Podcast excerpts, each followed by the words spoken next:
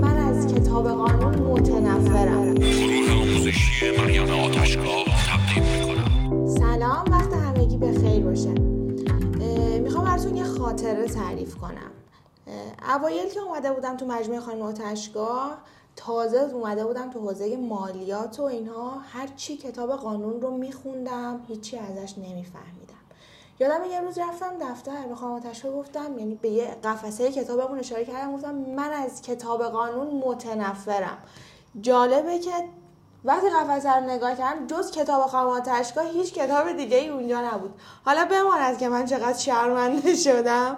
ولی می‌خوام بگم که واقعا ادبیات اون کتاب این که بیشتر به زبان اصطلاحات عربی توش داره واقعا خوندنش برام عذاب آور بود و هیچی ازش نمیفهمیدم. تصمیم گرفتیم مواد قانونی رو با یه زبان فارسی توضیح بدیم که از اون چارچوب ادبیات حقوقی و عربی که داره بکشیمش بیرون تا جایی که تمام مواد قانونی رو در بر بگیره. باز هم مثل همیشه در خدمت خانم آتشگاه هستیم. با عرض شرمندگی سلام. سلام. داشتم به این فکر می‌کردم که اتفاقا قانون ما فارسیه. چرا فکر عربیه؟ یکی از چیزهایی که تفاوتهایی که بین کسایی که حقوق خوندن تو این حوزه کار می‌کنن مثل من و کسایی که حسابداری خوندن دقیقا در همین هستش و اون اینه که این مفاهیم اصطلاحات بر ما خیلی عادی شده چون سالها تکرار شده و اصلا باش درگیر بودیم. ولی آره باهات موافقم. جدا از اون قسمتی که به قفسه کتاب های من اشاره کردی با بقیه ماجرا موافقم. ایدهش هم ایده خود خانم رزمی بود که بیایم مثلا از ماده یک شروع کنیم به زبان ساده بگیم برای کسایی که می‌خوان این مسیر رو شروع کنن و قوانین رو یاد بگیرن. و شاید حتی وقتی به وسط های این کتاب برسیم اصلا دیگه با این ادبیات راه افتاده باشن بچه ها و نیاز به ادامهش نداشته باشن. امروز قراره از ماده یک شروع کنیم و در خصوص اشخاص مشمول مالیات صحبت کنیم. اگر time پادکست اجازه بده هم ماده یک رو خواهیم گفت هم ماده دو رو. اگر نه که صرفا به ماده یک بسنده می‌کنیم و ماده دو رو در پادکست دیگه میگیم. چون هدفمون این هستش که یه چیزی مثل finger food باشه دیگه. پادکست های خیلی کوتاه نهایتا ده دقیقه ای که آدم ها بتونن در time های خیلی مرده یا حتی کوتاه خودشون بتونن ازش استفاده بکنن. ببینید اولین بحثی که هست خود ماده است. خب من ماده رو می‌خونم و نکات مهم همون لحظه میگم. همونطور که سر کلاس بهتون درس می‌دادم که مثلا ماده رو شروع می‌کردید می‌خونیم و حالا اینجا استوب کن زیر این خط بکش. می‌خوایم با همون منوال پیش بریم. خب. باب اول اشخاص مشمول مالیات. ماده یک اشخاص زیر مشمول پرداخت مالیات می باشند وقتی میاد میگه اشخاص زیر مشمول پرداخت مالیات میشن یعنی همه اون کسایی که از مصادیق این پنج بند هستن باید مالیات بدن. مگر موارد خاصی پیش بیاد که قانون خودش در ادامه میاد اونها رو استثناء می‌کنه. قانون مالیات ها این شکلیه. مثل بچه هایی میمونه که دست می‌کنن تو ظرف آجیلی یه مش آجیل برمیدارن قراقاتی بعد میشنن پستاش رو می‌خورن بقیش رو برمیگردن. این مثل اینه. میگه همه. حالا میاد این نقاطه ها و اون افرادی که باید خارج کنن جدا می‌کنه. کلیه مالکین بند یک. کلیه مالکین ام از اشخاص حقیقی یا حقوقی. مالکین یعنی چی؟ هر شخصی با اموال و املاک دو جور علاقه داره. علاقه یک کلمه حقوقیه. یعنی دو جور ارتباط داره. تو یا مالک عین یک مالی هستی یا مالک منافعش. یعنی چی؟ تو یه خونه ای داری. خونه مال خودته. تو هم مالک عینی هم منافع به که درش داری زندگی می‌کنی. یه خونه خریدی توش داری زندگی می‌کنی. هم پس عینش مال تو هم منفعتش. یا مثلا روتین تر بزنیم. گوشی موبایل تو مال کیه؟ مال من. خب. کی باهاش زنگ می‌زنه به این منبر؟ شخص خودم. پس هم از عینش داری استفاده می‌کنی؟ یعنی هم مالک عینش هم منافعش. حالا من گوشیمو جا گذاشتم میام بهت میگم میشه گوشی تو بدی. من امروز مثلا با گوشی تو کارم را بنزم شما میگی مثلا عارفه کن یه درصد بتونی بگی نه مثلا خب. بعد اینجا من دارم از منافع گوشی تو استفاده می‌کنم. پس رابطه آدم ها این دوتا حالت رو داره. میگه کلیه مالکین یعنی هر کسی که مالکه ام از عین یا منفعت. فارغ از این که شخصیتش حقیقیه یعنی من و شما یا حقوقیه مثل مؤسسه فلان شرکت فلان سهامی عام خاص هرچی میگه نسبت به اموال و املاک. یعنی چی؟ یعنی هر ملکی که داره و هر مالی که داره. مثل بحث خودروهای لوکس. مال دی یک مال. به شرطی که تو ایران باشه. یعنی اگر من یک مال یا ملکی در ایران داشته باشم فارغ از این که من حقیقیم یا حقوقیم باید نسبت به اون مالیاتم رو پرداخت بکنم. موضوع بعدی چی میگه؟ بیایم بند دو و سه رو عجین کنیم با هم. هر شخص حقیقی خب هر شخص حقیقی و ایرانی خارجی ها رو جدا خواهیم گفت. هر شخص حقیقی ایرانی یعنی من و شما من تو آقای ایکس خانم ایکس هر کسی که ایرانیه و حقیقیه. خب همه رو می‌ذاریم تو یک طرف به قول گفتن این زمین میگیم همه این سمت راست وایستن. تمام شما اشخاص حقیقی ایرانی هستین. حالا اونایی که ایران زندگی می‌کنن بیان سمت چپ وایستن. اونایی که خارج زندگی می‌کنن سمت راست وایستن یعنی ببینیم دو گروه کنیم. پس میشن اشخاص حقیقی ایرانی مقیم ایران اونایی که سمت چپ وایستادن و اشخاص حقیقی مقیم خارج از ایران اونایی که سمت راست وایستادن یعنی ما اینا رو اومدیم دو دسته کردیم. هر شخص حقیقی ایرانی وقتی مقیم در ایرانه که مقیم رو خواهیم گفت نسبت به هر پولی که در ایران یا خارج از ایران در میاره باید مالیات بده. پریسا رزمی شخصیتت چیه؟ حقیقی. حقیقی. ایرانی هستی و مقیم ایرانی. پس الان امروز تو در تهران پول دراری در شیراز پول در بیاری در دبی پول در بیاری در امریکا پول در بیاری مهم نیست. تو نسبت به تمام اونها مشمول پرداخت مالیاتی چون مقیمی. حالا پریسا رزمی شخص حقیقی ایرانی داری کانادا زندگی می‌کنی مقیم ایران نیستی. میگه تو نسبت به درآمدهایی که تو ایران داری اه خب من که کانادا هم چجوری ایران در میارم مثال سه تا واحد مسکونی تجاری اداری هرچی دادی تو ایران اجاره داری پول می‌گیری. خودت درست کانادا زندگی می‌کنی ولی داری تو ایران پول در میاری. میگه تو هم باید نسبت به درآمدهایی که در ایران داری مالیات پرداخت کنی. خب یه سوال مهم پیش میاد.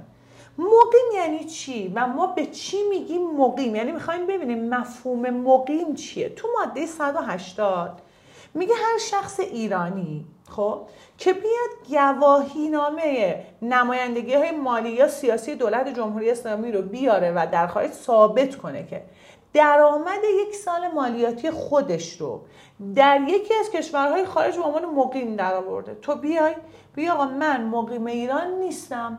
چرا؟ به خاطر اینکه درست یک شخص حقیقی ایرانی هم اما نه تو ایران درآمد دارم نه ملک دارم نه هیچی خارج از کشورم دارم زندگی می‌کنم همونجا هم کار می‌کنم همونجا هم دارم مالیاتم رو پرداخت می‌کنم. من تیتر صدر مادر نمی‌خوام بگم چون قرار یک بار دیگه مادر با هم بخونیم. می‌خوام شرایطش رو بگم. میگه پریسا رزمی اگر تو در اون سال مذکور چون تو می‌تونی امسال مقیم باشی سال بعد مقیم نباشی. سال به سال دیگه. میگه تو اون سال مزبور در ایران فعالیت شغلی نداشته باشی. خیلی هم میگن خب ما فعالیت شغلی نداریم که من کانادا دارم زندگی می‌کنم فعالیت شغلی ندارم. میگم خب بعد چرا یه جواز کسب به اسمت تو ایرانه؟ وقتی تو یه جواز کسب تو ایران داری به نامت و فعاله و پرونده داره انگار تو در ایران داری کار کار می‌کنی و فعالیت. دوم این که شیش ماه متوالیان یا متناوبن خارج از ایران باشی.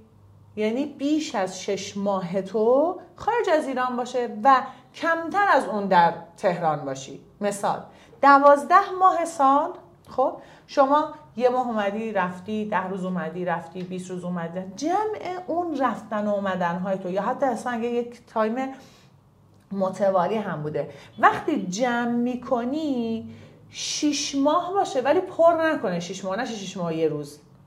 خب یعنی ترجیح بر اینه که زیر شش ماه باشه.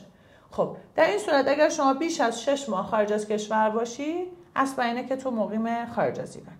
موضوع بعدی اینه که اینکه تو رفتی خارج از ایران به قصد مأموریت یا معالجه نرفتی. مثلا تو کارمند شرکت ما ما مأموریت میفرستید مثلا آلمان.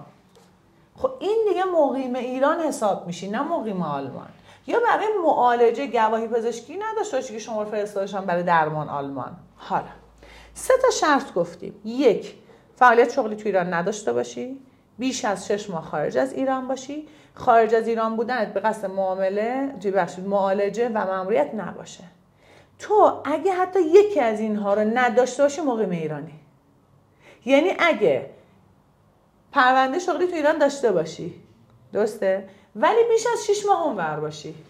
مقیم ایران حساب میشی.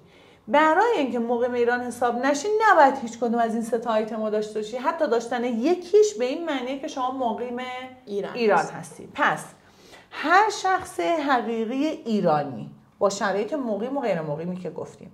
اگه مقیم ایران بود هر پولی تو ایران یا خارج از ایران در مورد با مالیات بده. ما در مورد اینکه آیا سازمان می‌فهمه می‌دونه پیدا می‌کنه صحبت نمی‌کنیم. داریم در مورد قانون صحبت می‌کنیم خب؟ گفتیم که در رشته مواردی که قانون رو تحلیل می‌کنیم فقط قانون رو میگیم. در پادکست های دیگه هم ممکنه بیایم بگیم نه این شرایط داره. شما اگه مثلا پولت نیاد تو ایران اینا نفهمن مالیاتی هم نداره حالا اگه تو یه شخص حقیقی ایرانی مقیم خارج از ایران باشی وقتی از تو ایران داری پول در میاری باید بیای مالیاتش رو بدی. بند چهار در شخص حقوقی ایرانی صحبت می‌کنه. حقوقی ایرانی مثل حقیقی ایرانی مقیم شرایطش. میگه آقا کلی درآمدهایی که در ایران یا خارج از ایران در میاری باید مالیات بدی. پس شخصیت حقوقی ایرانی یعنی شخصیتی که شما در ایران ثبتش کردی. پس هویتش حقوقی ایرانیه. مثل حقیقی ایرانی مقیمه. هر پولی تو ایران درآوردی یا بیرون از ایران درآوردی باید نسبت بهش مالیات. مالیات بدی. بند پنج اومد در غیر ایرانی ها صحبت کرده. ولی جداشون نکرده بگه حقوقی ها اینطوری حقیقی ها اونطوری. میگه هر غیر ایرانی هر درآمدی تو ایران تحصیل کرد. و همچنین نسبت به درآمدهایی که بابت واگذاری امتیازات یا سایر حقوق خودش از طریق ایران حاصل شد یعنی از طریق ایران به دست آورد باید مالیات بده. شما فکر کن یه شرکتی هستی مثلا توی ترکیه. یا نه اصلا یه شرکت اه، آنتی ویروسی داری؟ نرم افزار تو آلمان. آنتی ویروس میفروشی به ایرانی های مقیم ایران. خب تو الان تو ایران خودت نیستی ولی داری از ایران پول در میاری. پس نسبت بهش باید مالیات بدی.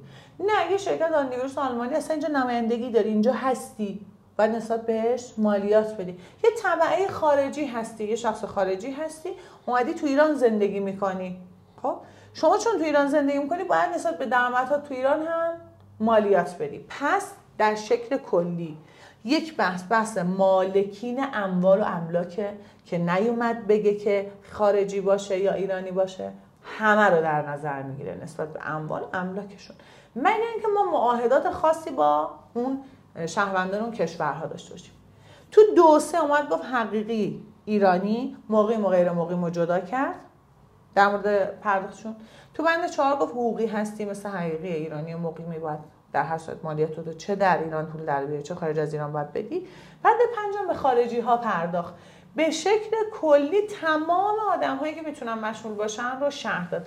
البته که یک مقاله خیلی کاملی هم در بخش مجله مالیاتی ما داریم که در اون در خصوص اشخاص مشمول و غیر مشمول تفضیلا صحبت کردیم نمودارش رو کشیدیم و می‌تونم با مراجعه به اون مقاله که لینکش هم احتمالا توی این صفحه خواهد بود مطالب رو کاملتر باز مطالعه کنن.